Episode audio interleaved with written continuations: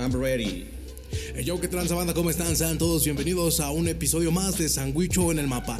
Estamos en el episodio número 10 para ser exactos. El día de hoy tenemos un invitado muy, muy, muy especial. El día de hoy vamos a hablar literalmente de el folclore mexa. Vamos a estar ahí un poquito de esto, en, en, entrando un, poco en contexto de, la cultura, porque el día de hoy tenemos a, a un invitado muy especial que es eh, Julián, el famosísimo señor Dragonfly. Hermano, ¿qué tranza? ¿Cómo estás? ¿Qué tal? ¿Qué tal? Mucho gusto. Este, quiero mandar un saludo a todo tu auditorio, este, que muy amablemente nos, nos escucha. Saludo para todos de parte de su amigo eh, Julián, como normalmente me conoce la banda, la banda, como Julián, y mi nombre de batalla es Dragonfly. Para que estén ahí al pendiente con ese cotorreo, por ahí vamos a tener algunas cuantas sorpresas y ese, ese cotorreo. Julián, qué bueno que, que, te tomaste el tiempo para estar con nosotros aquí platicando un ratito de, sobre, sobre, sobre, lo que más te gusta, lo que nos apasiona y sí. para que la gente también pues siga este, este cotorreo y pues para que se den una vuelta por ahí. Julián, vamos a empezar con una, una pregunta pues ahí un, un, un poco interesante. Claro. ¿Cómo, cómo, cómo nació la, la, la, historia ahí de, de Dragonfly? ¿Cómo inició? ¿Cuáles fueron sus inicios? ¿Quién, quién le dijo, quién te incitó a participar en, en, en esto de la lucha libre? Muy bien. Eh, bueno, antes que nada quiero agradecer tu, tu invitación, muy amablemente. Este, que bueno, finalmente hasta que se dio oportunidad, porque ya ves que habíamos tenido, que no habíamos coincidido que en tiempos. Ha coincidido los tiempos, exactamente. Muchas gracias por la invitación, muchas gracias por el espacio, eh, gracias a toda la banda que nos está escuchando, que ojalá y, se sientan identificados conmigo o, o, con este, este tema de la lucha libre, este, que es muy apasionante, es muy amplio y ojalá que esta plática les guste y igual este, pueden hacer preguntas, este, lo que se les ocurra, mandar preguntas, ya sabes que tú y yo estamos en contacto y, y por aquí tenemos, las esperamos esas preguntas todos claro que para sí. tenerte principalmente esperemos ahora en la segunda temporada dar, dar la vuelta y que nos sigas platicando ahí sabes qué onda mira la banda nos hizo llevar estas preguntas y para que estés ahí dices ah esto es lo que le interesa a la gente claro claro y se les preguntamos claro que sí a mí me gusta mucho interactuar con la gente este, con los niños sobre todo, la gente que le apasiona el tema de la lucha libre. Eh, estoy a sus órdenes, eh, lo, que, lo que gusten preguntar, este, aquí se vale de todo. Prácticamente. claro. Julián, pero platícanos un poquito, ¿cómo inició Dragonfly? ¿Quién muy es o de, o de, dónde nació esta idea de, muy de bien. empezar sobre la lucha libre? Muy bien, muy bien. Este, a ver, mi panda, ahí te va. Fíjate que eh, yo tenía aproximadamente 7, 8 años y una hermana de mi mamá ya luchaba, luchadora profesional, este, a nivel local, aquí en San Luis Potosí. Eh, su nombre es La Galáctica. En ese tiempo, pues ella estaba en, en, en temas estelares, luchaba con, con, con, luchadoras de esa época. Te estoy hablando del ochenta y tantos, ochenta y 84, 85. Ya hace un buen de tiempo, o sea, prácticamente tienes ahí escuela. Sí, entonces ahí fue cuando me di cuenta que mi tía este, se dedicaba a esto. Y yo le, yo me, pues yo tenía 7, 8 años y cuando veía que ella se iba a luchar, yo le decía, tía, llévame, invítame a la lucha. Entonces, Ajá. la primera vez que yo pisé una arena fue por ella. Este, y, y, la verdad quedé muy impresionado de llegar a una arena aquí en, la, aquí en San Luis Potosí, nuestra arena Coliseo. Este, de entrar, ver las gradas, luces, este, el ring muy iluminado, este, ver a todos los personajes, máscaras, Ajá. capas, equipos de muchos multicolores, zapatillas. Ahorita ya sé cómo se llama cada artículo, cada artículo, de un luchador. Pero en su momento. Pero en su momento te le quedas viendo así como que a poco con esas botas va a luchar. O sea, sí puede luchar con eso. Ajá. Y las mallas. Anteriormente se usaba pues otro tipo de tela. Ajá. Conforme va avanzando la tecnología, etcétera, etcétera, este, todo evoluciona.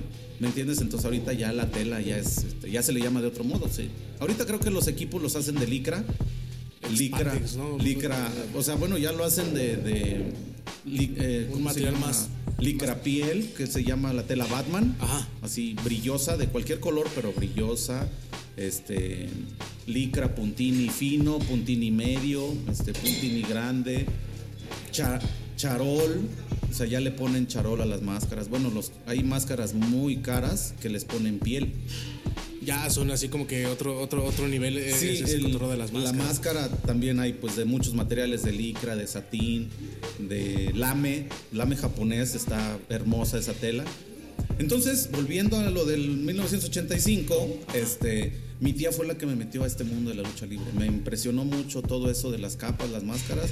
Y le pregunté, oye, ¿y tú cómo, te metiste a entrenar aquí? ¿Qué tengo que hacer? Yo estaba en la primaria. Ajá. Entonces, este, ella fue la que me conectó primero ahí al Arena Coliseo. Empecé a entrenar como todo mundo, este, con el, con el tumbling.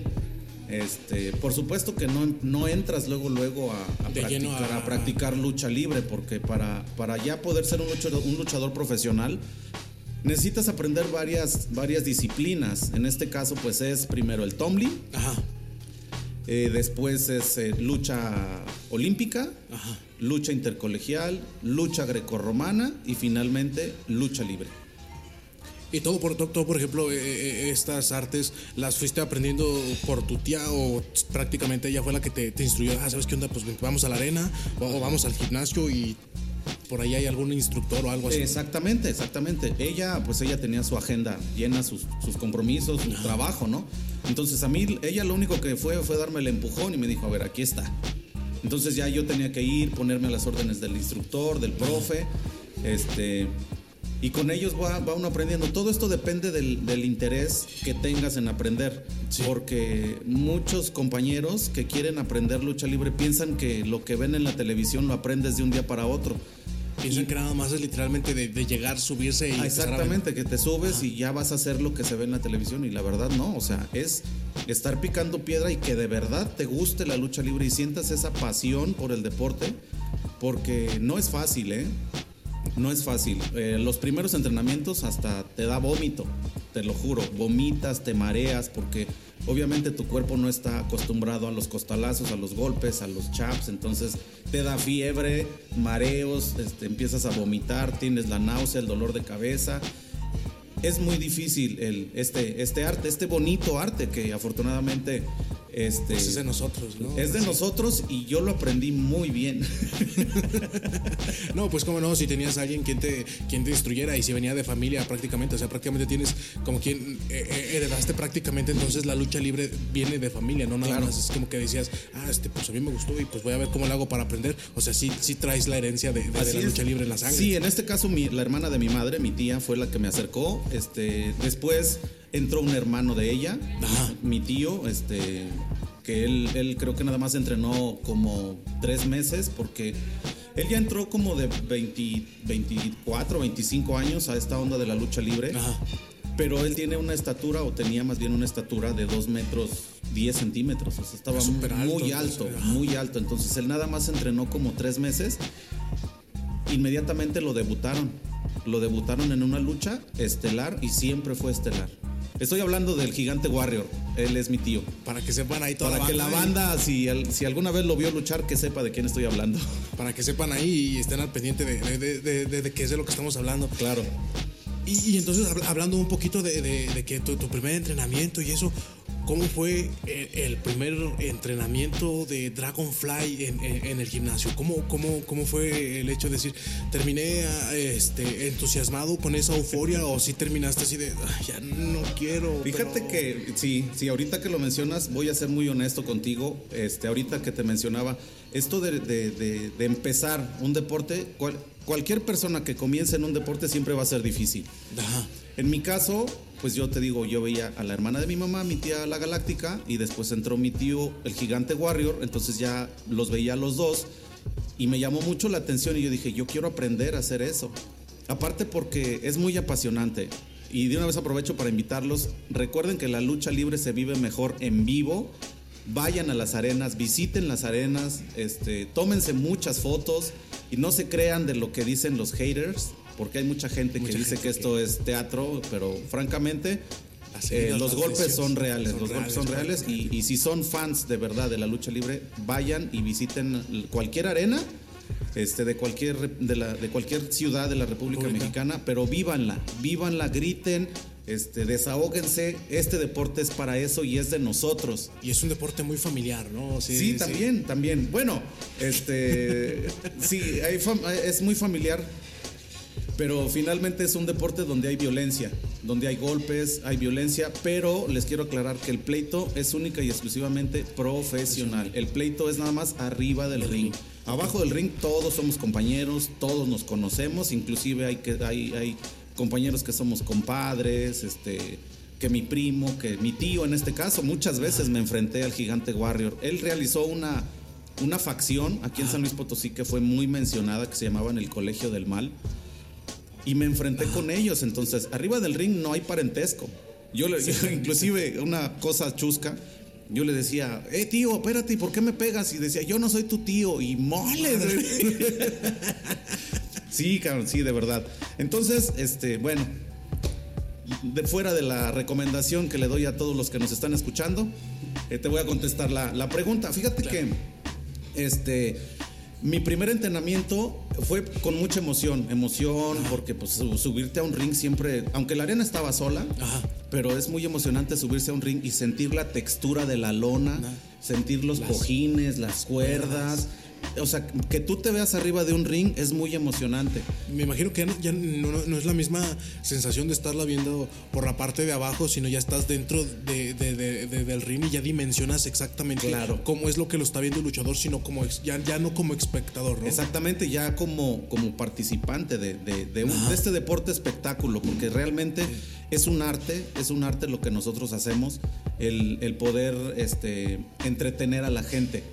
Sí, vaya. Eso es un, es un arte finalmente porque eh, no es fácil, como lo vuelvo a repetir, eh, para que le pueda sacar tanto una sonrisa a, una persona, una sonrisa, un aplauso, una mentada de madre, inclusive. Para los rudos, eso ya es, o sea, ese es, el top, es el top. Para un rudo que alguien le miente su madre es porque yo provoqué que me mentaras la madre. O sea, eso quiere decir que está que, que, uno como rudo está prácticamente haciendo bien su papel. Está haciendo bien su trabajo, es eso, exactamente. Y luego, por ejemplo, ahí en esa situación, ¿cómo, cómo cómo seleccionan a las personas que van a ser técnicos o que van a ser rudos. O tú, o tú ya lo llevas en la sangre de decir, yo voy a ser de, los rudos, de los que dices, eh, este cabrón sí, con dos, tres mentadas más se baja. O, si llegas, eh, o si llegas a, la arena y, la persona que está detrás de, todo esto si dice, ah, ¿tú vas para técnico o tú vas para rudo? Eh, mira, bueno, como cualquier deporte tenemos este un departamento, el municipio, el gobierno municipal tiene un departamento que se llama la Honorable Comisión de Box y Lucha, que se encargan, ellos son los que se encargan de regular todos los eventos de lucha libre. Estoy hablando ya a nivel profesional, porque hablar de nivel este, amateur, eso es otra cosa.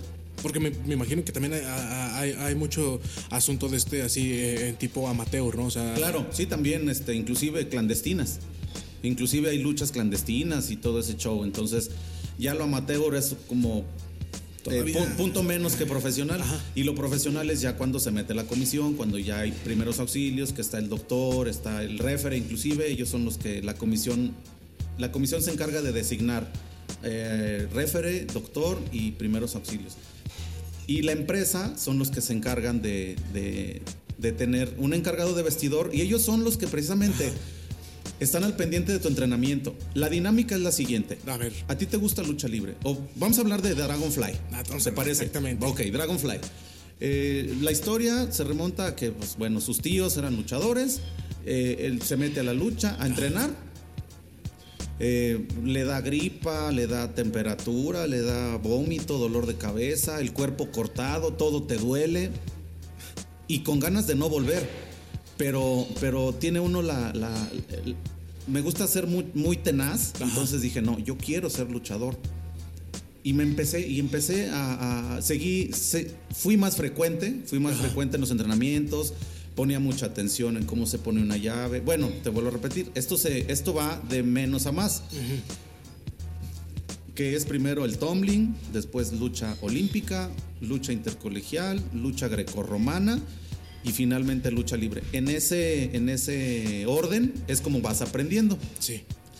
Este, afortunadamente aprendí muy bien La empresa está en constante comunicación con el profesor. Oye, ¿cómo ves este elemento? No, pues ya le falta poquito. Ok, púlemelo, púlemelo. Es como va. Sacar es- ahí- Queremos sacar nuevas estrellas. Queremos sacar este esta otra camada o esta otra generación de luchadores.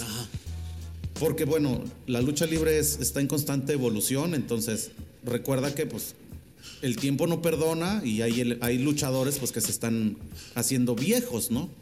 Sí, bueno, Prácticamente esa es la palabra. Es, es como todo, ¿no? O sea, pues el, el tiempo no pasa en vano. o sea, Exactamente. Y cobra, después cobra, cobra facturas. A Dragonfly le, ha- le ha- le ha cobrado alguna factura un poco caro después de. Híjole. ¿qué te cuento? Me vas a hacer llorar, cabrón. sí, fue un episodio muy triste. En, en- en- dentro de mi carrera fue un episodio muy triste. Este, ahorita te cuento. ¿va? Perfecto, claro que Ok, sí. va. Entonces estamos en lo de, en lo de las disciplinas. Eh, la empresa está en constante comunicación con el, con el, con el profesor. Ajá.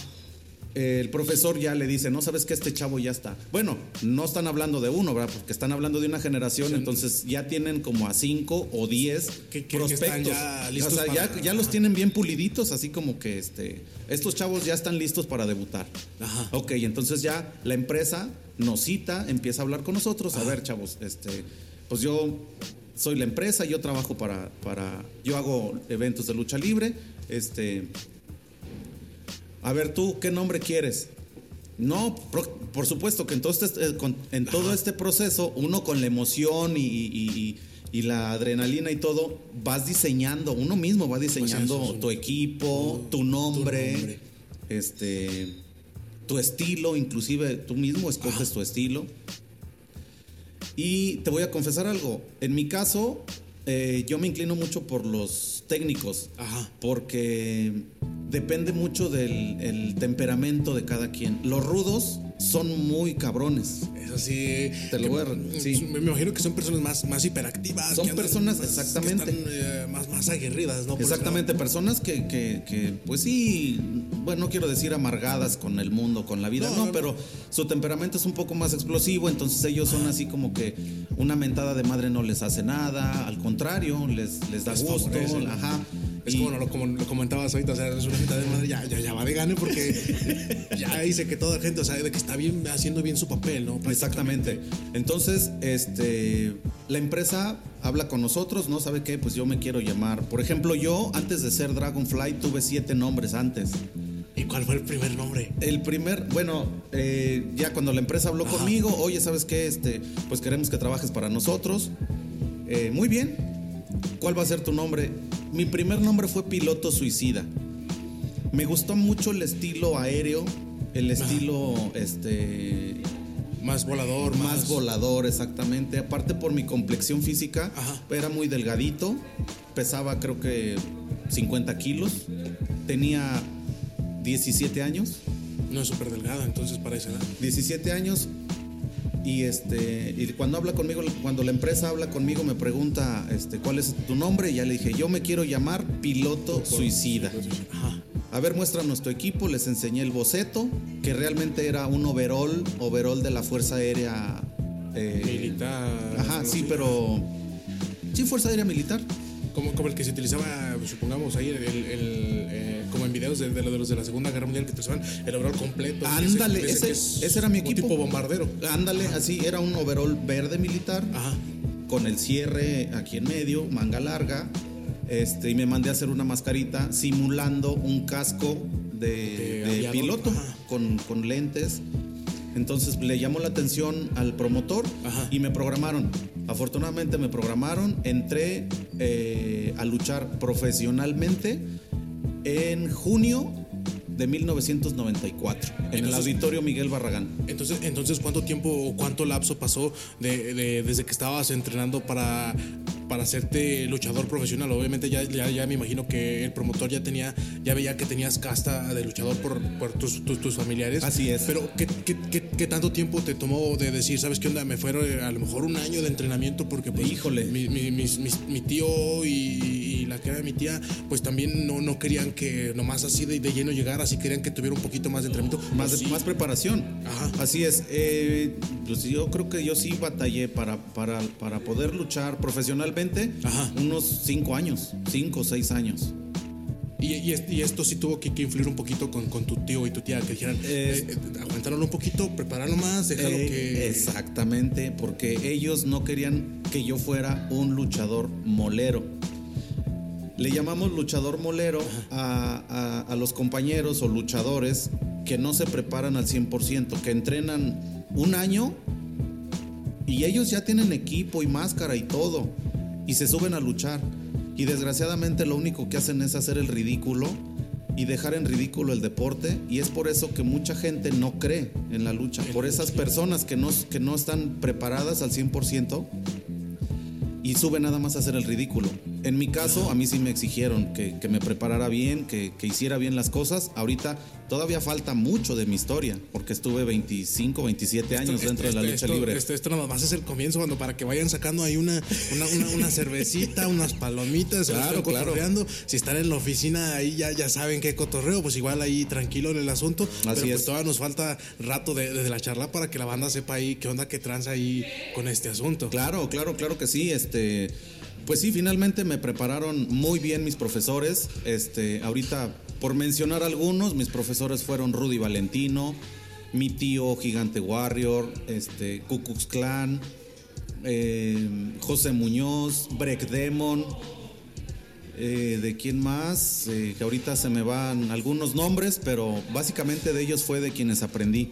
Leyendas potosinas. Potosinas. Son luchadores, muy buenos luchadores, muy buenos elementos que se enfrentaron a lo mejor de la lucha libre nacional y de ellos aprendí. De hecho, el entrenamiento es, este, aprendemos todos de todo y depende de, la de las ganas que tú tengas, vas a aprender poquito de él, poquito de él, poquito de este, poquito del otro. Ahí ya mismo vas formando, tú vas formando un criterio, te, te vas formando un criterio y de ahí es de donde nace tu estilo, tu estilo de lucha libre. En mi caso a mí me gustó mucho el estilo aéreo, el estilo, el estilo dinámico, el estilo, sí, aparte me gustaba mucho hacer gimnasia, entonces me gustaban los, los Piruetas, piruetas vueltas. exactamente, para atrás, para adelante, este, etcétera, etcétera. Vaya, que eso, que eso es lo que le da el sabor a, a la lucha mexicana, ¿no? O sea, piruetas, vueltas, este, a lo mejor una, una maroma, ese tipo de cosas, ¿no? Así es. Que no, que no es como, lo, como que lo vemos de la lucha estadounidense, ¿no? O sea, como que es como que un poquito más seco eh, ese, ese tipo de, de lucha. Y luego, luego te distingues como luchador mexicano. ah, eh, Así es. eh, Así es. Bueno, básicamente mi estilo eh, fue ese. Yo me incliné por ese estilo. Pero también me gusta muchísimo la lucha libre clásica, que es llaves y contra llaves. Ahorita te voy a contar una anécdota que, que hasta ahorita es mi máximo orgullo porque fue mi top hasta ahorita dentro de mi carrera de luchador profesional. ¿Qué dirías que es la, la- la- mejor de tus luchas? Fue la, la mejor de mis luchas, fue mi mejor experiencia dentro de la lucha libre. Este. Y, y te lo juro, no tengo palabras para describir la emoción que sentí ese día. Te voy a adelantar nada más tantito. Soy campeón mundial de la UWA en peso semicompleto junior. Campeón mundial. Así es. Ahorita, ese es nada más así. Como que ahorita el- te lo- el ahorita- sabor para que ahorita la banda sí, ahí- para que la banda igual nos sintonice y, y- Y y sepa le, que- comente y le comenten a los demás compas, ¿sabes qué? Este güey está platicando, cabrón, esta- comparte, ya sé. Conéctate, güey, y mira, está en Sí, este mira, podcast. Y para que Así es. guachen ahí el cotorreo. Y nada más ahí un, un- pequeño anuncio ahí, Sandwicho en el mapa, banda, para que todos los que estén escuchando en este punto y ya lo compartieron, Sandwicho en el mapa. Ahí Así estamos. es, así es, que no lo olvide la banda, ni, ni, ni los chavos, ni las personas, todo mundo, todo mundo es bienvenido a este programa y, y qué bueno que nos están escuchando. Y pues bueno, vamos a continuar con la plática. Vamos con la plática. Este, entonces, eh, después de aprender todas esas disciplinas, mis tíos me dijeron, tú tienes que aprender bien. Aprendí, bueno, me gustó mucho ese estilo aéreo, pero también sé luchar, sé lucha libre, lo que es la lucha libre, llaves y contra llaves. Sé cuán- cómo va el ritmo, sé cómo llevar en ritmo, el ritmo en una lucha Ajá. de menos a más. Eh, sé cómo hacer enojar al público porque en algún tiempo estuve en el bando rudo también. Has estado en las dos caras He de la estado, he estado también de rudo y de técnico. Entonces, es lo bonito de esto porque los, los que me enseñaron, Ajá. me enseñaron muy bien. Me enseñaron tanto a ser muy agradable con la gente, interactuar con el público. Este, y también me enseñaron a hacerme odiar, a que el público me miente la madre, también me lo enseñaron. Entonces, quiero que sepa la gente que nos está escuchando que ese es el arte y eso es lo bonito de la lucha libre. Cuando alguien aprende bien el oficio, este, ofreces un espectáculo de muchísima calidad. Que es lo que la, la, la, banda va Que es finalmente va, va lo que el público, ¿no? finalmente lo que el público quiere. Este. Sí, porque no, no van a decir, ah, pues es que ya, ya, ya fuimos y vimos que tal luchador agarró, tal vez al nuevo lo agarró de sparring y pues por ese lado. Ándale, no ándale, muchas, muchas veces se ha, se ha dado, ¿no? Que Ajá. ponen a la experiencia contra la juventud y resulta de que, híjole, pues, ya lo agarraron de bajar. Exactamente. Entonces, aprendí muy bien y no lo voy a negar, yo también estuve un tiempo de amateur, anduve eh, luchando en colonias, en, en, eventos de lucha libre que hacen en colonias, eh, ponían el ring en un patio, en un patio de tierra. En un patio, como nos contabas hace un momento, a lo mejor en un salón de eventos. Ándale, ándale. Sí, hacían este, eventos de lucha en la colonia o en un salón de fiestas y anda un coche anunciando función de lucha libre el domingo a las 6 de la tarde, pero dentro de la colonia. O sea, no lo hacían a nivel local. De, que todo el mundo supiera, o sea, que dijeras, ah, a lo mejor todo, todo San Luis Potosí, a lo mejor ya sabe, ya vio el flyer, ya vio el Ándale, o sea, ándale. que- que como, sea más- más- como, se, como se hacía este, ya cuando estuve profesionalmente. Eso ya se hace con flyers, ya se pega publicidad, ya se menciona ahorita en las redes sociales, ya se menciona en el radio, en televisión. Todo eso porque teníamos un foro Ajá. Que, nos daba para, para ofrecer un espectáculo de muchísima calidad, que era la Arena Coliseo y el Auditorio Miguel Barragán. Que bendito sea Dios y afortunadamente fueron lugares donde yo me presenté y con mucho orgullo lo digo, este, tuve derrotas, pero también tuve muchos, Muchos, triunfos, muchos. muchos triunfos, así es. Pero es, es como todo, ¿no? No, no nada más o sea, me vas a decir, ah, eh, voy a llegar y ya a la primera voy a, a- a ganar, ¿no? O sea, hay que aprender también de todo ese tipo de cosas, ¿no? Hay, al- eh, sobre eso, ¿hay, hay algún, alguna lucha que te haya dejado una muy buena experiencia que dijeras, a lo mejor yo me subí con esto, pero bajé, aprendí algo de esta lucha que tuve? Sí, sí, sí, sí. Ahorita que lo mencionas, fíjate que eh, la carrera de luchador es 100% de aprendizaje. Todas las luchas aprendes. Este, las veces que me tocó viajar, eh, claro que también hay luchas buenas, hay luchas malas, hay público muy, muy facilito, público muy frágil. Me refiero a frágil a que todo te festejan. Levantas la mano y ya te están aplaudiendo. Entonces esa gente, ese público es el- el- el- los fans de verdad. Y, y también hay público muy duro con el que batallas para poderle sacar un aplauso, poderle sacar una sonrisa, este, poderle sacar que te reconozca tu trabajo. Que se vayan a lo mejor hasta, tal vez a lo mejor hasta molestos en, en- en la, cot- en la situación de que, ah, le tocó, ah, este cabrón se pasó de lanza con Ándale, ah. ándale, ándale, sí, es muy difícil este, también el, el- el poder generar cierto sentimiento dentro del público. Ajá. Este, aprendí, aprendí mucho en los viajes que tuve. Eh, volviendo un poquito a lo de, a lo de mi debut, que fue en, en junio de 1994. eh, ese día perdí. Mi debut perdí como piloto suicida en dos caídas al hilo porque me ganó el nervio. Ajá.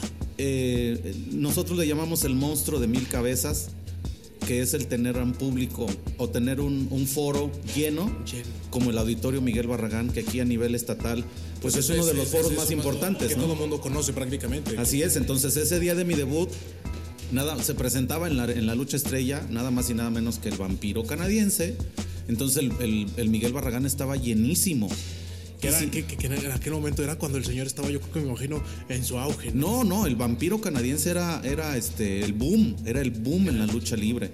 Entonces, esa vez venía él y, yo, y a mí me debutan en ese programa, en la primera lucha, Ajá. obviamente. Este, y desafortunadamente por no tener control, este, ¿Emocional? no, por no tener el, el ¿cómo le llamamos nosotros? Ah, tienes que ser, tienes que tener, pues sí, control, control con el público, perder el miedo, perderle el miedo al público. Nervios siempre hay, Ajá. nervios siempre hay, pero si te gana el nervio, pues ya ya te cargó pifas, ¿no? Sí, ese día fue lo que me pasó a mí. Entraste con, el, con, con esos nervios. ¿no? Con O sea, muchos nervios. Me imagino entonces- que, que- que- en tu primera lucha llevabas la responsabilidad de llevar eh, eh, el- el- el- en los hombros la situación de, de que, pues es que mi tío, mi familia. Sí, y, y- y- y sobre todo porque sabes que todas las luchas son muy importantes, desde la primera hasta la última. Hasta la última. Normalmente el público siempre se deja llevar por los luchadores más famosos, son a los que van a ver. Pero los que batallamos más somos los de la primera y los de la segunda, que normalmente les llaman la, la lucha de para calentar lona. Ajá. En esa ocasión, este, yo iba en la primera. Y no me acuerdo contra quién me enfrenté. Creo que uno de mis rivales era el Apache Blanco. Ajá. Mi compañero era Nueva Imagen y Piloto Suicida contra Apache Blanco y otro compañero que no recuerdo su nombre. Me, me ganó, me ganó el, el- el nervio, la gente, este, y perdí en dos caídas al hilo. Y me desanimé completamente. Dije, no, dos al hilo, ¿y dónde perdí? Entonces me desanimé feo. Me, me imagino que, que ahí, termi- ahí terminando la lucha, yo creo que saliste con la situación de que ya no regreso, ¿no? A lo mejor esto no es para mí o algo Así, así, sí, sí, Sí, sí, porque sí te pega, te pega anímicamente y, y, pues sí, la verdad sí me deprimí de que dije, puta, pues, yo pensé que era otra cosa, ¿no? Y perder en dos caídas al hilo es muy humillante. Sí, me imagino. Entonces me agüité, la neta, y dejé de ir a entrenar, pero después como que el orgullo así de que, ay, ¿a poco? Pues si fue mi primera lucha, o sea, se vale, ¿no? Ajá. No me justifico, pero se vale que haya perdido, ¿no? Y regresé y le volví a entrar con más ganas al entrenamiento y aprender y a prepararme más y sobre todo a tener control de los nervios. Este, a tener, a perder el, el pánico, el pánico escénico, esa es la palabra. ¿Y, co- Pánico. y- y- y cómo fue que, que, eh, aprendiste a manejar esa situación de, de perder el, el miedo o el pánico antes de cada lucha? Fíjate que todo eso eh, lo vas aprendiendo sobre la marcha, con los mismos compañeros en el vestidor, Ajá. inclusive con tus rivales, porque el nervio está desde que, desde que te ves programado. Ay, güey, voy a luchar tal día. Y Ok, con tal persona. Sí, y voy a luchar contra él. Puta madre. Entonces vas y entrenas, ¿no? Y te preparas bien. Este, cardio, estiramientos, pesas, todo. Y platicando con los mismos compañeros, oye, ¿y qué sientes cuando pasa esto? "Ay, no, pues es que ahí es donde tienes que este, mostrar coraje. Entonces vas absorbiendo Ajá. cada consejo de cada quien. Esto va sobre la marcha. Es como te decía, tú mismo te vas formando un criterio y a partir de ahí ya, ya dices, a ver, yo ya estoy preparado y, y ahora que me toque participar en un evento grande, voy a poner a prueba lo que me dijo mi compañero. Que vaya, lo bonito Y es- funciona, y funciona. lo, lo bonito es eso, ¿no? De que, o sea, dentro del ring son el personaje, pero fuera del ring, con todos tus compañeros, esto me imagino que es hasta como una familia, ¿no? Porque son personas de que estás viendo diariamente y te aconsejan y te dicen. Así es, así es. Y, y- as- y en ese aspecto yo un poco sabía de esa situación y, y quiero ver si por ahí nos, nos lo hace saber de que, de que sí Claro. es cierto, de que todos se cuidan. Todos, Exactamente. en el- eh, estando en el ring, todos se cuidan. Sí, fíjate, fíjate bien. eh, como es un deporte de, de contacto, directo, Ajá. Existe un, tenemos una ética profesional. No está escrita ni está este, como estipulada en ningún lado. Exactamente, Ajá. tenemos un código y ética profesional que es esa. Eh, el pleito, lo, lo comentaba al principio de la plática, el pleito es profesional y es arriba del ring. Este, a mi rival, por supuesto, yo lo conozco. Inclusive conozco a su familia, etcétera, etcétera. Es mi compa debajo. Ándale, ándale, pero eh, los que están peleando son los personajes representando la lucha del bien contra el mal y, y haciendo lo posible por sacar un buen espectáculo, por brindar un buen espectáculo, porque finalmente los ganadores es el público. Ajá. El público es el que nos, nos pone arriba o nos hunde. Entonces, para modo de que, de que podamos ser reconocidos, necesitamos eh, entregar un buen espectáculo, dar un buen trabajo, dar un buen rendimiento, porque finalmente el público es el que nos reconoce y para nosotros eso es lo máximo. Ah, Independientemente de lo que nos pagan, ¿verdad? Sí, obvio, obvio, obvio. Entonces, este, sí, son, son, son muchísimas cosas. El tema de la lucha libre es muy amplio, eh, muy apasionante. Yo eh, lo que estoy platicando es a título personal, es a lo que, me, lo que yo he vivido dentro de estos 27 años. Y es lo que yo he puesto en práctica y me ha funcionado. Y vaya, o sea, la, la- la- la charla es para que la banda sepa, pues, qué onda con la lucha libre, qué onda que, que dentro de San Luis hay, hay- hay talento de todos lados, como la, la banda que a lo mejor cocina, la banda que a lo mejor hace música, pero también tenemos luchadores y de muy buena calidad para que, que, Exactamente. que dan un, un- muy buen show, que es prácticamente que es, que, que- que es lo que la banda o estamos haciendo Sandwich en el Mapa, para que la gente conozca, ¿no? Para Claro, que la gente claro. también vaya a, a- a divertirse un rato, vaya a conocer, vaya y apoye el talento local, ¿no? Que es lo más es. importante de todo. Así es, ojalá y, y- y se conecte mucha raza, mucha raza escuche este podcast. Para que lo compartan ahí, que Claro, les claro. para que llegue esto a, más personas dentro del estado y si llega un poquito más fuera, pues qué chingón, ¿no? Está volviendo, excelente. Volviendo un poquito a tu debut, cuando hiciste eh, tu, tu primer, este, tu boceto de, de, de- de de piloto, piloto suicida, suicida. Ajá. Cuando terminaste tu lucha, después dices que, que nos platicas que, que terminaste ya pues un poco bajoneado y todo eso. ¿Cuáles fueron las palabras de, de, de- de de tu tío, de, tu tía prácticamente? ¿Qué onda? Pues no te agüites, échale ganas. O, o- o qué onda por ahí en ese lado. ¿Te Sí, sí, sí, sí, sí sentí el apoyo de ellos dos, de hecho de toda la familia. Este, yo tenía 17 años y, y sí me pegó mucho. Inclusive, este, llegué y aventé mi equipo y como no tenía zapatillas luchaba con tenis, entonces llegué y aventé la maleta y ya no quería saber nada. No la abrí creo que en 3, 4 días y este y pues ellos fueron los que me dijeron, me dieron alientos. ¿Y a poco eres así como que tan débil como por una de- para darte por vencido por una derrota? Derrota. Este, eres muy buen luchador, te hemos visto entrenar y no queremos que seas luchador de gimnasio. Porque hay mucha gente aquí en San Luis Potosí que son luchadores de gimnasio. Que nada más es. es- En el gimnasio, no, hombre, te desarrollan, pero al 100%. O sea, se hacen muchísimas, exactamente, hacen muchísimas cosas muy bonitas, muy padres.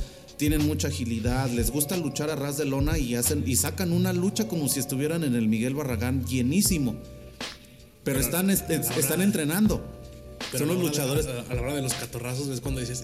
Son los luchadores de gimnasio. Entonces, lo bonito es que todo el, el talento que tienes en el gimnasio, sácalo, sácalo cuando, va- cuando te toque trabajar en un evento grande. Es ahí cuando. de- Pierde el pánico escénico. Esa es, la, esa es la palabra. Perder el pánico escénico es un trabajo. La lucha libre, aparte de ser un deporte espectáculo y de ser este patrimonio cultural intangible de, de, de- de nuestra, de la humanidad, así es, este, es un trabajo. Entonces, tienes que disfrutarlo. Disfruta el trabajo, diviértete. Y, y ahorita, retomando lo de la ética profesional y el código que tenemos entre luchadores, eh, mucha gente critica el hecho de que si algún luchador va a aventar un vuelo espectacular y el otro está abajo esperándolo, o sea, dicen, ¿y por qué no se quita? A ver, no, maestro, pues ¿cómo quieres que se quite? Tenemos un código de que obviamente, pues el otro... La, la vida, bueno, el que va a aventar el vuelo, Ajá. está, este, su vida está en riesgo. Sí, obviamente, porque pues están cayendo prácticamente. Porque, porque él se está aventando, se está aventando un vuelo espectacular para poder agradarle a la gente. El que está abajo, imagínate, si se quita, o sea, el otro se, mue- se mata. Se mata de un golpe. Se mata exactamente, porque o cae de cabeza, o se pega, o se rompe cualquier, cualquier parte del cuerpo, ¿no? Entonces, el compromiso de nosotros es que, te vuelvo a repetir, no es fácil aprender lucha libre porque depende mucho de los tiempos también. Me refiero a, a- a tiempos en cuestión de segundos, porque hay, hay acciones donde, por ejemplo, viene, viene alguien con unas, unas pinzas, unas tijeras, sales de mantequilla por abajo del ring, apenas te estás alivianando cuando ya viene el compañero encima de ti, pero tú estás, tienes que aprender a conocer el ring que mide 6 por 6 Las a no perderte, ajá, dimensiones, altura, lo ancho, lo largo, las cuerdas, Ajá. no perderte, tener cuál es tu norte, oriente, este, oeste, cuál es la puerta de salida, dónde están los baños, porque muchas veces sucede que estás luchando y te hacen una desnucadora Ajá. y pum, pierdes el sentido. O sea, pierdes el sentido de ubicación. Te levantas y no sabes dónde estás. Como, como, si, como si terminaras noqueado o algo Sí, parecido. ándale, porque, o sea, te vuelvo a repetir, los golpes son reales. Son reales, los azotones son reales. Lo que nosotros hacemos en el gimnasio es aprender a caer, aprender a, a soportar ese golpe.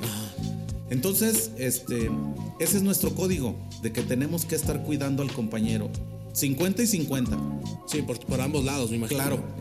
Y finalmente el propósito en común es agradar al público. Entretener, ¿no? O sea, Entretener al público. Porque pues sí, es, Claro. es- es como todo, o sea, vas a, vas a ver que se está aventando la pirueta de la tercera cuerda y va a caer a un costado del río, pues obviamente pues, es, es muchísimo peligro y, y los compañeros tienen que estar ahí, o sea, de cierta manera como que, ah, sí estoy viendo a ver qué onda, pero pues también están en, en el plan de, de recibirlo a uno. Así es, así es. Nuestro código es primero me lastimo yo a que se lastime mi compañero. Ah, ok.